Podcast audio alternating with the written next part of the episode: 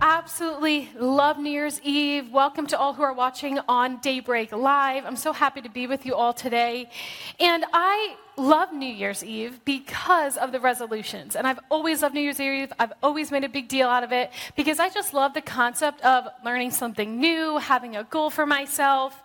So one year, one of my goals was learn how to make French macarons. Now, if you've never had them, they're this really, really difficult cookie to make. If you're a baker, then you might know what I'm talking about. If you're not a baker, I'm going to explain. There are 15 steps to making these cookies, okay? And if you don't follow each step exactly, they will not turn out. For example, if you do not crack your eggs the day before, separate the yolk from the white, put the white in a bowl, put plastic wrap on top, poke it with toothpicks, and let it aerate overnight, they are not going to turn out. If you don't wipe down your bowl with vinegar, they will not turn out. And I'm going to give you an example of how they won't turn out from many of my failed French macaron attempts that should pop up. So, yeah, so when I tell you they're not edible, I mean they're not edible. Like, they're a waste of time. But after months and months of trying, I finally did it. I finally made the perfect macarons, as you can see. Woo, yes, yes. This was an accomplishment. I completed my goal, um, and it took, like I said, about six months. So that was a fun goal that I had for a New Year's resolution. Another year, when I was studying speech therapy, I thought I should learn American Sign Language. I took a class, I was learning it, I was good. Problem is, if you don't use it, you lose it. So now I only remember how to say hi, how are you? And I don't know how to answer it. But that was something that I didn't stick with. I wish I would have, but after changing majors to ministry, I just didn't have the time to keep doing that.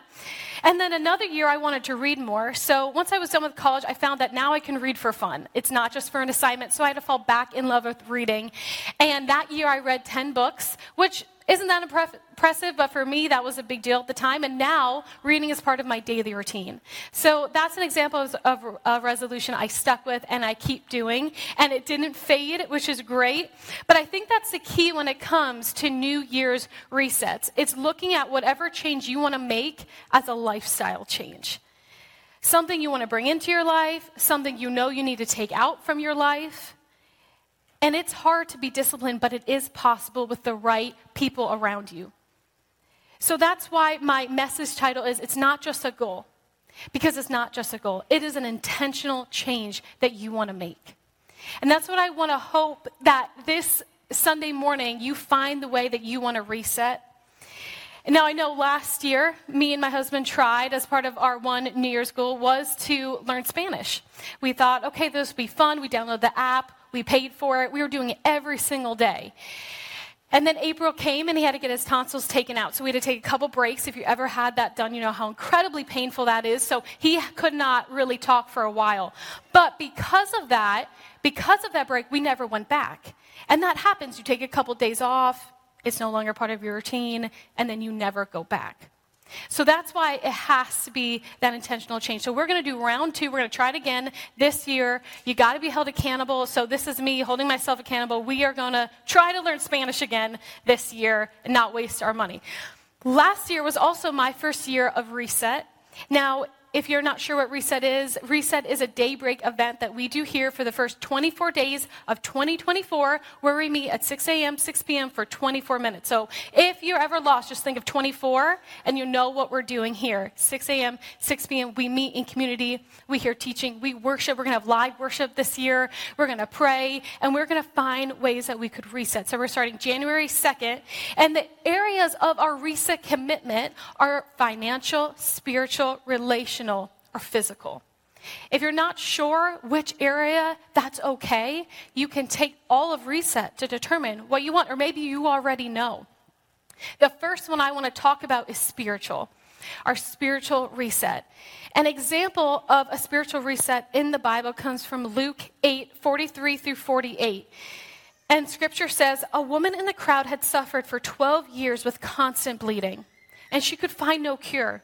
Coming up behind Jesus, she touched the fringe of his robe. Immediately, the bleeding stopped. Who touched me? Jesus asked. Everyone denied it. And Peter said, Master, this whole crowd is pressing up against you. But Jesus said, Someone deliberately touched me, for I felt healing power go out from me. When the woman realized that she could not stay hidden, she began to tremble and fell to her knees in front of him. The whole crowd heard her explain why she had touched him and that she had been immediately healed. Daughter, he said to her, Your faith has made you well. Go in peace. This woman knew that if she was simply in the presence of Jesus, if she could just reach out and touch him, she didn't have to explain herself. She didn't even have to ask him. She just had to touch his robe. She knew she would be healed. So that's what she knew. But what she learned is that she could not, in the presence of Jesus, she could not stay hidden. She could not hide. The things that we do in secret are never hidden, they're not hidden from God. He already knows what you struggle with, but the scary part for us is to admit that and bring that into the light. But as this woman was, we will be healed. When we take the time to spend time with Jesus, you will be seen, you will be known, and you will be healed. Maybe that could look like alone time with God, listening to worship music in the car, committing to attend church, maybe even making choices of what you're going to let influence you, watch, consume. Another great way to spiritually reset is by doing a growth guide, joining a growth group. We're actually giving these one free of each one today in the back. So at, after the service is done, you can go to Joe, Joe, and just explain you want your free growth guide. So first come, first serve. We got the kids one, we got a student one, and we got the adult one here as a way for you to dive in spiritually. But this woman this woman right here had the confidence and the power of God that she knew something she struggled with for 12 years of her life, something no one could fix, would be healed if she was just able to touch Jesus. And Jesus puts the focus back on her. He says, It's because of your faith that you are healed. It was her faith that made this possible. Now, we know God is the ultimate healer, but why do we go to worldly solutions for spiritual problems? Scripture says, and this won't be on the screen, but Scripture says in 2 Corinthians 10 4 says, We use God's mighty weapons, not worldly weapons, to knock down strongholds. Spiritual warfare or problems cannot be fixed by the world, they can only be healed by God. So if that's you now, if you're like this woman, you are hurting, nothing's helping, and you know deep down the things you use to numb the pain, to escape, only work for a little bit, you may need a spiritual reset. You may need that great faith that that woman had just to be in the presence of God. And if you don't have it, meeting with Him will ignite a spark in your faith. Now, I know that maybe when I read the list of reset commitments, you cringed a little bit when you heard financial. Maybe some of you did. I know finances can be a big stress point, and if you're like me, you kind of just prefer to avoid money topics and questions altogether. I never like to look at my bank account, but this year I challenged myself. I met with a financial advisor, and she was able to break things down in layman's terms, gave me really good advice, baby steps to get to my financial goals. But before I did that, I was guilty of something called girl math. If you don't know what girl math is, you're going to know soon. And you don't have to be a girl to do this, these little rationalizations that we tell ourselves. So I'm going to read down the list. And if you have ever done these things or you're still doing them, you may need to reset financially. So let me read through. You can silently agree. If you spend $100, but you had a $50 gift card, you've only spent $50. That's fair. If you spend $100, but you had $30 in cash, you've only spent 70. If you get cash you forgot about, that's free money. It must be a millennial thing because if I get cash that was never in my bank account, I look at that as free money. I also if here's here's a good one. This is not bad. If you're going to spend $15, but shipping is free if you spend 30, you've saved money by spending $30. That's true because why would I pay for shipping when I can pay for a product? I don't know. If you take something back, you're making money.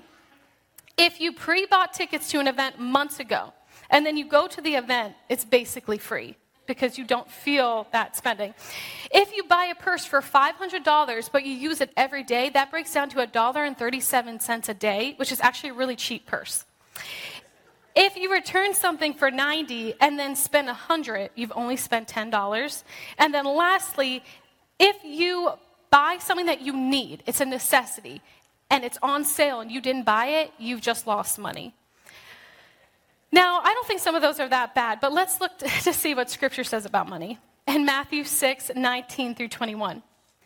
Do not lay up for yourself treasures on earth where moth and rust destroy and where thieves break in and steal, but lay up for yourselves treasures in heaven where neither moth nor rust destroys and where thieves do not break in and steal. For where your treasure is, there your heart will be also.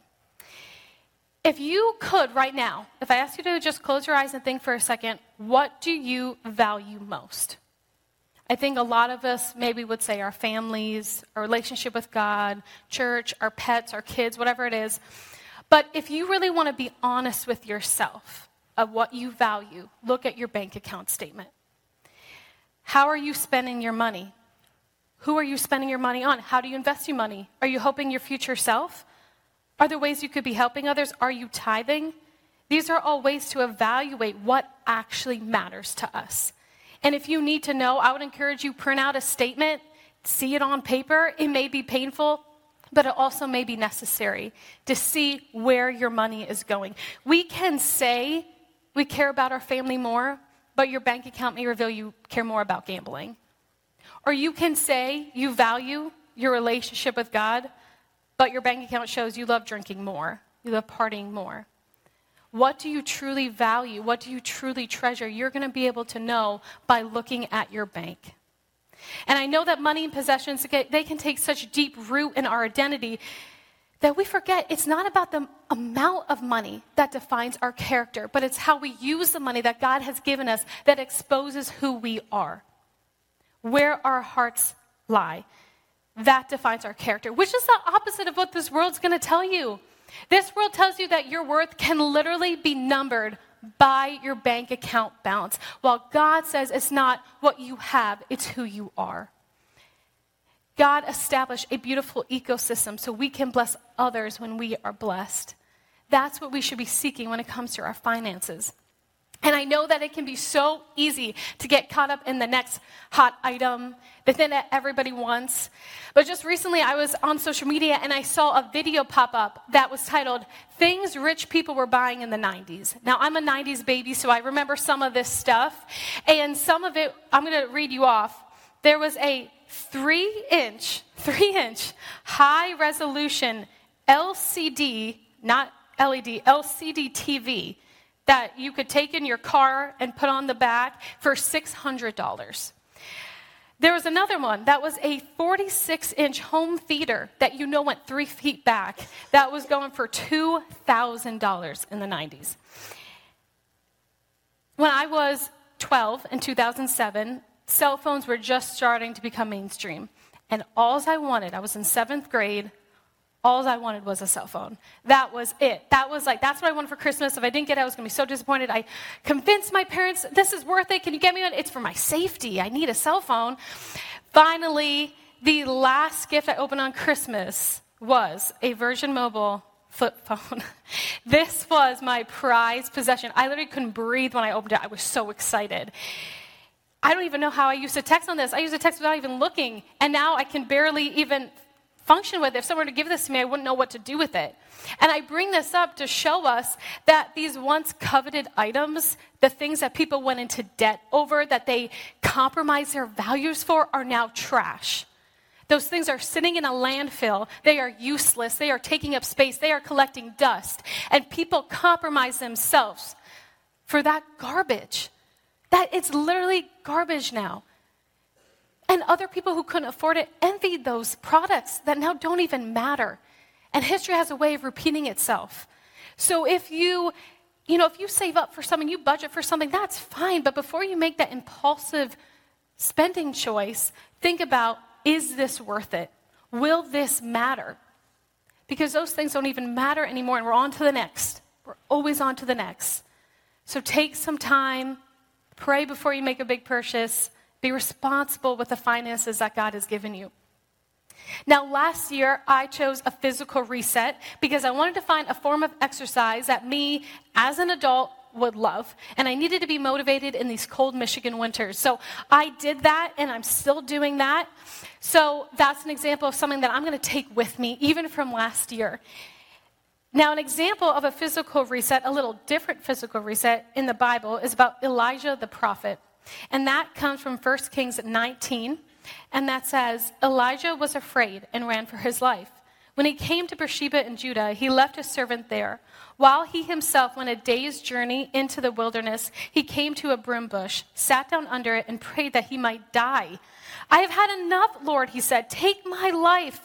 I am no better than my ancestors. Then he lay down under the bush and fell asleep. All at once, an angel touched him and said, Get up and eat. He looked around, and there by his head was some bread baked over hot coals and a jar of water. He ate and drank and then lay down again. The angel of the Lord came back a second time and touched him and said, Get up and eat, for the journey is too much for you. So he got up and ate and drank. Strengthened by that food, he traveled 40 days and 40 nights until he reached Horeb, the mountain of God. There he went into a cave and spent the night.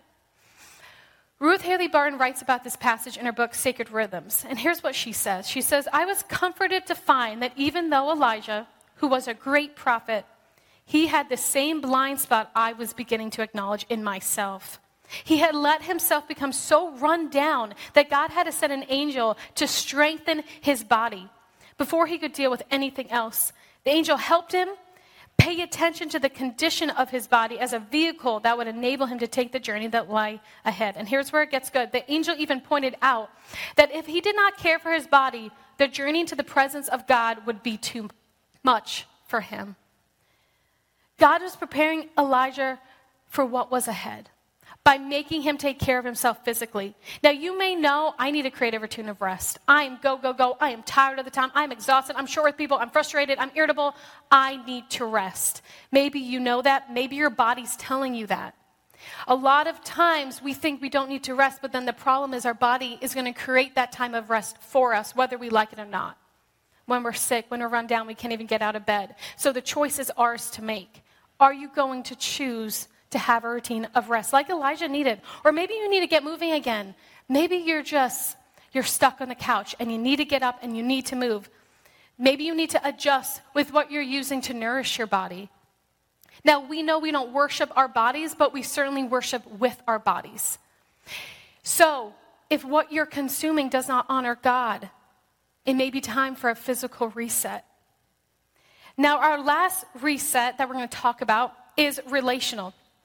And last year during reset, Becky, who's on staff, she's sitting in the back over there, she felt God was telling her to start a growth group through a relational reset. So I'm going to read you a quote. There's a picture of her growth guide up on the screen. And she says, I didn't really want to commit to reset. And I really didn't want to be there every morning at 6 a.m. But I made the commitment with my friend Cheryl, and we kept each other accountable. During reset, I didn't really have a clear idea of which category I would choose to reset. I went into the time praying that God would speak to me and that I would be open to hearing Him. During reset, I was struck by the thought that it had been a while since I served in my spiritual gift area, and I asked God to show me what my next step should be. Shortly after reset was over, I had a discussion with Jen about women who wanted to be in growth groups and that she was waiting for leaders. Immediately in my heart, I knew that was my next step. I talked to her again about leading a group with the help of my friend Cheryl, and a growth group was born. My growth group has been an experience beyond what I could have planned on my own. We are a group that studies, prays, and supports each other as we make an impact on our families and the community around us. We have seen miraculous things happen, answers to prayer, and we have grown spiritually and bonded together as women who love God and each other. All that came from Becky submitting to what God was asking of her. And I know that when we are hurting, when we are confused, maybe even convicted, it can be our default to isolate, not want to be around people, but the good friends will help you along the way and they will build you up, but we have to make that step too. There's an example of amazing friends in Mark 2 3 through 5 that says, Four men arrived carrying a paralyzed man on a mat. They couldn't bring him to Jesus because of the crowd. So they dug a hole around the roof above his head and then they lowered him down on the mat right in front of Jesus. Seeing their faith, Jesus said to the paralyzed man, My child, your sins are forgiven. I love that story. Those friends not only carried their friend to this place, They then carried him up the roof. There were no escalators or elevators. They had to physically carry him up the roof and then lower him down to Jesus. This takes incredible physical strength. It also takes incredible faith, too, to be willing to do this. And that's the type of friends we all want friends that would move mountains for us. But in order to have those godly friendships, we must be godly first. We must be that example. We need to commit to being around other people, being there for others, leading others if that's your calling. We can't be best friends with everyone, but we can pour into the people God has placed in our lives. And I hearing that story, we know that God intentionally placed those men in that paralyzed man's life because he knew he may need that faith. So it's not just who has God placed around you for you to influence, it's who has God placed around you to impact you to deepen your faith when you're hurting, when you don't have the energy to give. These friends made up for that physical ailment that that friend had. And he was able to be healed because of their faith. So if you're not sure who God has placed around you, pray he reveals that to you today. Who can you make an impact? Who can help you? It is okay to recognize that the relationships we have are no longer serving us or helping us. And it is okay to draw a boundary if that is best for your spiritual, emotional, and mental health. We don't have to feel guilty for recognizing that relationships are no longer feeding into our spiritual life. Now, this year, I realize I want to do a spiritual reset. So, what I'm going to do and what that looks like for me is I'm going to carve out time with God with no goals, no expectations, no necessary outcome, just time with God. Me, Him alone. But as you know, you can't just jump right into something. And I knew I'm not ready for an hour of solitude with God. I'm not ready for a weekend retreat of solitude with God, but I'm going to try five minutes. No distractions, no phone, no noise, just five minutes with God. I was able to do it and I loved it. And I found myself looking forward to that time of stillness. Now I'm up to 15 minutes. So remember, when you pick your goals, it's okay to have bite sized pieces to grow into something. We're not going to be experts tomorrow, but we can work towards that taking one baby step at a time. If you choose financial, pick one goal for the month of January. I'm going to do an automatic savings account. That's it. Come February, I'll look at my interest rate, see what my savings interest rate is, and then move it if I have to. Step two, take it slow, talk to the right people, figure out a plan, because if you do not have a specific reset or a specific step, it won't happen. You'll be unfocused, you won't sure you won't be sure how to make that reset. So start thinking, how do I want to specifically reset in this time? And prayerfully consider what you want to do. Now, this year, they mentioned it in the welcome, we're going to have reset notebooks. And the reason we're doing this is because we want to help everyone be kept accountable. And so each week, there's going to be a place for you to journal how you kept your reset. And also keep in mind, these are completely free to anyone that attends reset. So you can grab them as a way to be held accountable. And then we also want to honor commitment. So if you attend 14 out of the 17 week reset days, you're going to get a free limited edition t shirt because we want to honor consistency, commitment, and community because nothing great is ever done alone. And that's why we meet every morning at 6 a.m every night, 6 p.m. Now, I know last year, like I said, it was my first year. And I didn't know if I could do those 6 a.m. gatherings. I was real worried. But once I got there and I got to worship with other people and start my day off in this time of worship, I felt energized. I felt fueled for my day. It actually helped me in my walk with God for those 24 days, and it kept going. So if you've never done Reset, I would encourage you, check it out, try it. It will change your life. It will change your relationship with God. Now, before I pray us out, I do want to say that at the end of the service, there will be a prayer team here for you at the bottom of the stage if you need prayer. I know the holidays are a difficult time. They're a time of grief, of expectations, sometimes of disappointment. And if you're not sure how to reset and you need prayer for that as well, they will be there for you at the end of the service. But right now, let's pray us out. God, thank you for sending your Holy Spirit to live in each and every believer's heart, to be a spirit of renewal, of hope, of change. We know there is nothing that cannot be redeemed and healed with you.